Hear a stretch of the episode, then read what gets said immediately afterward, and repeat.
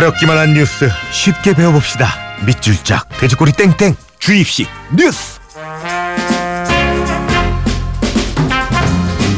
굿모닝 FM의 personal 뉴스 트레이너 시사평론가 김수환 씨 안녕하세요. 네 안녕하세요. 아 엄청 쌀쌀해요. 오, 오늘 아침에 정말 추웠어요. 감기 안 걸리셨죠? 아직까지는 다행히 안 걸렸습니다. 건강 관리 정말 특히 저희 신경 써야 될 것 같습니다. 그렇죠. 저뿐만 아니라 모든 분들이 요즘 마음도 추운데 음. 네. 몸까지 추우면 몸까지 아프면 얼마나 더 서러워요. 네. 이, 이 서러울 때가 제일 힘들어요, 사실은. 맞아요. 우리 김성환 형님은 걱정이 안 돼요. 예. 왜요? 본인을 너무 아끼는 것 같아. 내가? 밥도 식사도 너무 잘 드시고 옷도 지금 스튜디오 안에서도 막 꽁꽁 싸매고 계시고 예. 너무 보기 좋습니다. 홍철 씨는 네. 반팔 입고 있는데 과하다 싶을 정도로 챙기시는 것 같아요. 예. 오래 사실 거예요. 진짜 사람들이 나를 네. 어떻게 보겠어 이렇게 하면 사진 찍어서 보여드려야 되나? 예. 자, GH 뉴스 준비된 뉴스를 듣고 본격적으로 시작해 보죠.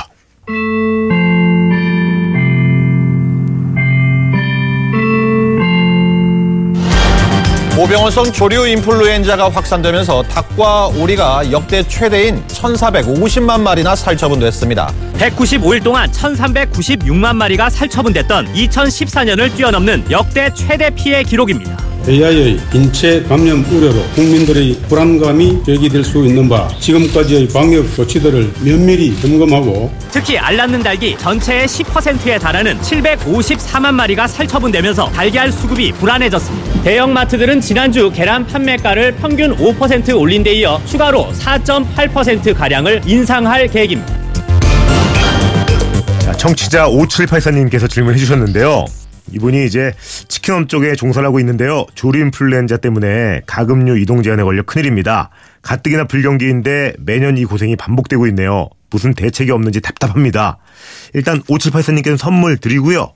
답답함을 좀 풀어봐야죠. 진짜 이게 요즘 뭐 탄핵이다, 촛불 집회다 해서 네. 정신이 없고 우리가 이걸 같이 좀 공감을 하고 어, 뭔가 좀 대비책을 마련을 해야 되는데 그렇죠. 네, 잠시 우리가 딴 데 이제 정신이 좀 팔려 있는 사이에 신경을 전혀 못 써주고 있어요. 네, 맞아요. 자, 조류 인플루엔자 피해 규모 어느새 뭐 역대 최대 규모를 넘었다고 하더라고요. 어, 상황이 정말 심각한? 심각한데요. 어느 정도예요? 탄핵도 심각하지만 이것도 탄핵 네. 못지않게 심각합니다. 거의 국가적 재앙 수준이라고 봐도 무방할 음, 것 같은데요. AI가 역대 최고의 속도로 번지면서 예. 전국의 오리와 닭 사육 농가들이 거의 초토화되고 있습니다. AI가 AI가 처음 발생한 지 한 28일 만에 벌어진 일이거든요. 예. 이 지금까지 가장 피해가 컸던 애가 2년 전인 2014년이었는데 그때도 지금도 이제 1,400만 마리를 넘어섰다고 하잖아요. 살처분된 네. 닭이 그때 1,396만 마리, 1,400만 마리가 넘어서는데 195일이 걸렸어요. 음. 근데 지금은 28일 만에 이만- 이만큼 살처분한 거예요. 큰일 났네. 그러니까 올해는 7분의 1밖에 안 되는 기간 동안에 거의 비슷한 피해를 남겼다. 앞으로 또 얼마나 더 피해가 있을지 모른다. 이렇게 보면은 굉장히 상황이 심각하다는 걸 아실 것 같아요. 야, 우리는 진짜 방송 밖에만 나와도 뭐 치킨집이 벌써 눈에 들어오는 게 몇 개예요. 네. 더군다나 이제 앞서 말씀하신 것처럼 이동 제한 조치가 이틀 동안 앞서 있었거든요. 예. 그러니까 이동 제한 조치가 이루어지면은 닭을 옮기거나 이렇게 움직이게 할 수가 없어요. 들어오니까, 예. 네. 그러니까 지금 치킨 업종에 종사하시는 분들은 굉장히 아마 곤란함을 많이 겪으셨을 것 같아요. 근데 진짜 신기하게 상황이 이렇다 보니까 당연한 거지만 계란값이 폭등을 하고 마트에서 계란을 정말 1인당 한 판 이상 팔질 않더라고요. 예, 맞아요. 예. 진짜로 그렇게 하는데요. 예. 원래 AI 바이러스에 닭이 좀 약한 편이기도 해요. 오리도 걸리고 뭐 우리 메추리 메추리도 걸리고 막 하지만 네네. 닭이 가장 피해가 많이 발생하고요. 그 다음에 이제 오리가 발생하는데 닭이 아무래도 피해를 많이 입기 때문에 산란계 우리 이제 닭을 알을 많이 낳는 닭 있잖아요. 네. 육계도 있잖아요. 주로 음. 이제 뭐 우리 삼계탕용으로 팔리는 닭도 있고. 네. 근데 산란계 닭의 피해가 올해가 굉장히 컸습니다. 한 10% 정도의 닭이 이미 도- 살처분이 되는 이런 상황이 됐는데요. 어, 이렇게 되니까 계란 수급이 불안해질 수밖에 없고. 그러니까 AI가 확산세가 멈췄다 하더라도 닭을 다시 또 키워가지고 또 알을 낳게 하려면 그렇죠. 시간이 걸리잖아요. 예. 그래서 아마 이런 추세가 내년 초반, 내년 상반기 넘어서 앞으로 한 1년 동안 더 계속될 거다 이런 예측까지 지금 나오고 있습니다. 아, 근데 이게 저희가 안 겪었던 것도 아닌데 네. 계속 이렇고 또 특히 올해는 말씀하신 것처럼 유난히 피해가 더 크잖아요. 네. 뭐 특별한 이유가 있을까요? 일단 좀 자연 현상이라고 봐야 되나요? AI 바이러스가 올해가 유난히 독해요. 아. 유난히 독해서 지금 피해가 훨씬 더 커진다. 우- 우리 이제 보통 고병원성이라고 얘기하잖아요. 네. 그런 경우가 지금 이런 올해 같은 경우에 해당이 된다고 생각하시면 되는데요. 저희 그러면 그때 뭐 메르스 뭐 이런 사태랑 좀 비슷한 건가 봐요. 어, 상황은 그렇게 가고 있는 것 같아요. 음. 우리 이제 그 사실 이제 불강력적이다 이런 표현을 하시, 네네네. 아, 제가 말씀드리는 거는 감기도 유행할 때 독감이 유행하는 게 매년마다 한 번씩 돌아오잖아요. 네. AI 바이러스도 매년마다 한 번씩 이렇게 돌아와요. 음. 올해 유난히 독한 놈들이 왔기 때문에 지금 더 훨씬 피해가 커졌다 이렇게 볼 수 있는데 방금 전에 이제 메르스 사태 말씀하셨던 네네. 것처럼 지금 상황이 메르스 사태랑 비슷하게 컨트롤 타워가 없다는 말이 또 들리기 시작합니다. 웬일이야. 예. 어, AI가 처음 발생 발견된 게 이 지난달 17일이었어요. 이때부터 한 달 동안 AI가 엄청난 속도로 빠르게 번지면서 그때까지 우린 사실 탄핵 국면에 너무 이제 관심이 거- 그쪽으로. 쏠려 있었잖아요. 예. 농림부만 발을 동동 구르고 있었는데 관계장관 회의가 한 달 동안 계속 AI가 발생하고 확산하고 있음에도 불구하고 열린 게 사흘 전이었습니다. 야, 진짜 엉망이군요. 예. 네. 그리고 지금 상황이 메스- 메르스 때랑 또 비슷한 게 뭐냐면요. 메르스 사태 때 질병관리본부가 중심이 돼서 대처를 하잖아요. 네. 그러니까 그거는 사람의 전염병이 감, 그 발생했을 때는 질병관리본부. 음. 근데 동물 전염병이 발, 발병이 되고 발생을 하게 되면 농림축산검역본부가 그 역할을 하게 됩니다. 음. 그런데 이 뭐가 똑같냐면은 메르스 때 질병관리본부에 의사 출신이 없다 그래가지고 와, 전문성이 떨어진다는 얘기 엄청나게. 나왔잖아요. 네.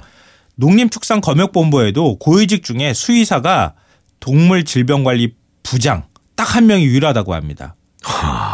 그 똑같아요. 판박이에요. 야, 지금 또 이 이 뉴스 들으시면 너무 화나시겠다. 예. 그래서 환경운동연합이 정부 컨트롤 타워 부재가 낳은 인재다 이런 이제 비판을 지금 하고 있는 상황입니다. 그 몇 해 전에도 이 뉴스를 보면 AI가 발생하는 게 뭐 이제 철새 때문이다. 네. 이런 말이 있었잖아요. 마찬가지인가요, 지금도? 근데 보통 뭐 일반적으로는 철새라고 추정을 우리가 하고 있는데요. 사실은 단정적으로 말하기는 좀 어려워요. 철새가 물론 옮기고 있을 거라고 우리가 생각은 하고 있어요. 왜냐하면은 어, 매년 철새 이동철에 AI가 집중적으로 발생을 하고 철새를 그 항체를 검사를 해보면은 주로 이제 조류 인플루엔자가 많이 나오고 뭐 이러는 것 때문에 이제 철새가 주로 이제 많이 퍼뜨리고 있다 이렇게 추정을 하는 것인데요. 요즘은 이제 환경 파괴가 많이 돼서 철새 서식지가 많이 줄어들었어요. 네. 그러다 보니까 철새들이 어디로 가겠어요? 살기 좋은 곳을 한꺼번에 몰리겠죠. 그렇죠. 저쪽이 살기 좋다더라 그러니까 한꺼번에 확 가니까 엄청나게 때려 움직이잖아요. 음. 근데 그 중에서 한 명이 감기가 걸린다. 만약에 예를 들면 그러면 어떻게 되겠어요? 급속도로 그 주변으로 퍼질 수밖에 없잖아요. 그렇죠. 예. 근데 이렇게 그 AI가 걸린 새가 막 날아다니거나 움직이면서 사방으로 바이러스를 뿌리고 다니는 거예요. 아유. 근데 그러다 보니까 가금류인 뭐 이제 닭이나 오리한테도 번질 수밖에 없는 이런 상황이 됐는데요. 어, 또 이와 함께 이제 한 곳에 만약에 감염이 됐다고 하면은 농장에 또 사람이 들락날락 하잖아요. 또 사료 공급차도 들락날락 하고 그러다 보니까 여러 농장으로 왔다 갔다 하면서 한꺼번에 많이 퍼지는 이런 현상이 발생을, 방- 발생을 하는 거죠. 음. 근데 우리가 좀 오해하는 게 있어요. 그러니까 조류 인플루엔자는 새만 걸린다. 그러니까 인플루엔자는 새만 걸리는 거 아닐까 이렇게 오해하시는 분들이 있을 것 같은데요. 음. 앞서 제가 이제 표현을 할 때 감기라는 표현 썼잖아요. 네네. 우리 인플루엔자 걸리잖아요. 네, 감기 독감. 걸리죠. 예. 독감이 인플루엔자거든요. 아, 그래요? 네. 오. 독감을 인플루엔자라고 부르는 건데요. 네.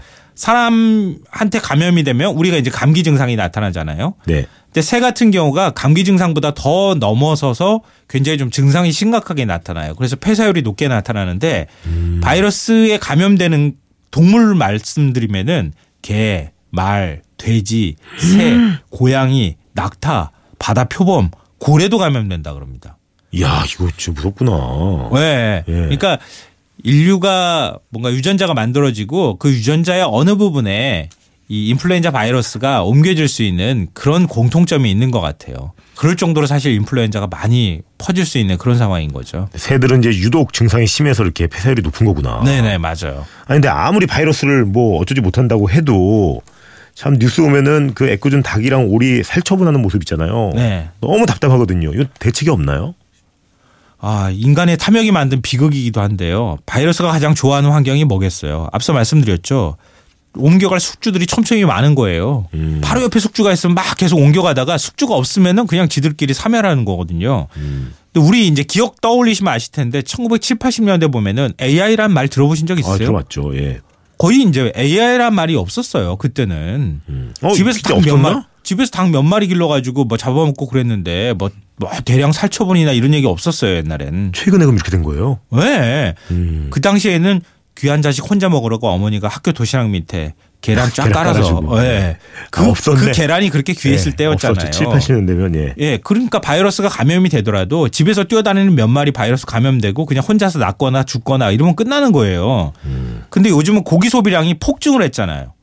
그러면 저렴한 가격에 닭을 한꺼번에 많이 생산을 하려면 어떻게 되겠어요? 다 그냥 엄청 때로 키워야죠. 데다가 예. 막 소독약 뿌려가면서 가둬가지고 막, 사, 예. 사육하고 아유. 막 사료 막 줘가면서 통통하게 살찌우는 거 하잖아요. 그렇죠. 그러니까 한 마리 감염되면 어떻게 되겠어요? 한순간이죠. 예. 확 퍼지는 거예요. 확. 그리고 면역력도 제대로 없을 것 같아. 그렇게 잘하면 애들 운동도 예, 못 하고. 맞아요. 예. 그러니까 이런 공장식 사육 방식 자체를 좀 바꿔야 되는 거 아니냐 이런 얘기가 나옵니다. 아니 그럼 뭐 들판에 풀어놓고 키울 수도 없잖아요. 뭐 그러고 싶으면 좋지만 예, 그래서 여러 가지 대책 만드는데 참 어려운 점이 있는데요. 그래서 겨울철에는 축산 농가들이 아예 가을철 무렵 되면은 어차피 AI가 올 거니까 살처분 하느니 그냥 아예 미리 도축을 해가지고 다 미리 한 다음에 아예 휴업을 해버리는 거예요. 겨울철에 너무 심하니까 그런 방안도 거론이 되고요. 또 하나는 예방적 살처분이라고 해서 이게 선진국에서 많이 쓰는 방법인데 한 곳에서 발생할 조짐이 보인다 그러면 그 주변을 싹 예방적으로 살처분해 버리는 거예요. 확산이 안 되게. 뭐 이런 방법도 거론이 되고요. 뭐 무엇보다 농가들이 조금 더 이제 방역에 신경 써야 한다 이런 부분이 있는데 그렇다 하더라도 이 막기가 좀 쉽지 않은 그런 측면이 있어요. 아니 저는 놀란 게 이게 지금 농가들 피해가 엄청나잖아요. 네. 근데 뉴스를 보니까 AI가 발생하면 농가들이 그 살처분 비용을 다 직접 부담해야 된다면서요. 예, 맞아요. 가축 아, 전염병 이거는- 예방법을 보면 농가가 살처분 비용을 부담하도록 돼 있어요. 근데 예를 들면요. 한 마리를 살처분하는데 한 천, 천 원 정도가 든다 그래요. 근데 농가에서 기르는 닭이 뭐 오리가 한두 마리가 아니잖아요. 그렇죠. 몇만 마리를 살처분한다 그러면은 막 억 단위 돈이 넘어갑니다. 농가가 초토화된다는 게 그래서 그러는 건데요. 정부가 한 80% 이내에서 살처분 보상금을 나중에 이제 지급을 하거나 지자체에서 보조를 해주거나 뭐 그러는데 그것도 사, 사실 농가 입장에서 턱없이 부족하고요. 또 발생 횟수별로 페널티도 물어요. 그 혹시 들어보셨는지 모르겠는데 최근 2년 내에 두 번 발생을 하면 가축 평가액의 20%, 3회 발생하면 50%, 4회면 80%를 지원금을 삭감을 해요. 근데 이거 꼭 내 탓만이라고 얘기할 수도 없는데 이거 농가한테 다 책임을 지우는 게 말이 되느냐. 그래서 농가들이 불만이 많아서 정부가 좀 더 적극적으로 보상을 해줘야 되는 거 아니냐 이런 말이 나옵니다. 뭐 경각심을 위해서 그렇게 하는 거겠지만 이게 진짜 너무 크니까 이거 어마어마하니까 그리고 뭐 본인들이 한다고 할 되는 게 아니니까 예, 예. 그런 상황이니까 참 답답하죠. 예, 너무 농가도 농가지만 이 소비자 입장에서도 솔직히 말하면 음, 불안한 게 사실이죠. 네, 어, 닭이나 그렇죠. 계란 먹을 때 뭐 좀 주의해야 되는 건 아닌가. 예, 일- 일단은. 사람한테 감염이 된다는 부분에 대해서 궁금해하실 분들이 있을 것 그렇죠. 같은데요. 예. 감염은 될 수는 있어요. 그렇지만 가능성은 지극히 낮다. 그러니까 음. 너무 불안해하실 필요는 없다. 이런 말씀 드리고 싶고요. 조류독감에 감염된 닭을 먹어도 되는 거, 아- 뭐- 먹으면 안 되는 거 아니야? 이렇게 또 오해하시는 분들이 있을 것 같은데 섭씨 75도 이상에서 5분 이상 가열하면 다 사멸합니다. 아 그렇군요. 예, 익혀서 먹으면 상관이 없고요. 뭐 다, 달걀이라든가 오리알 속에 또 뭐 바이러스가 들어가는 거 아니야 이렇게 생각하시는 분들이 있을 것 같은데 그렇지는 않습니다. 그러니까 좀 비싸더라도 이럴 때 좀 많이 사 먹어 마- 먹으면은 아무 상관 없으니까 편하게 드셔도 상관없습니다. 저희 내일 회식은 그러면 예 삶은 계란으로 하겠습니다. 네, 오실 거죠? 예. 네. 자, 문제 드리겠습니다. 단정 지을 수는 없지만 AI의 원인 중 하나로 이것이 꼽히고 있습니다. AI가 발생하는 이맘때가 이것의 이동철이기 때문인데요. 철 따라 번식지와 월동지를 오가는 새. 새? 이것을 무엇이라고 할까요? 이게 문제입니다. 노홍철의 구몬이 FM 데이트고요. 예. 자, 미나 문자 모바일처로 지금부터 정답 보내주시면 됩니다. 문자는 샵 8000번, 긴 건 100원, 짧은 건 50원의 정보 이용료 추가됩니다.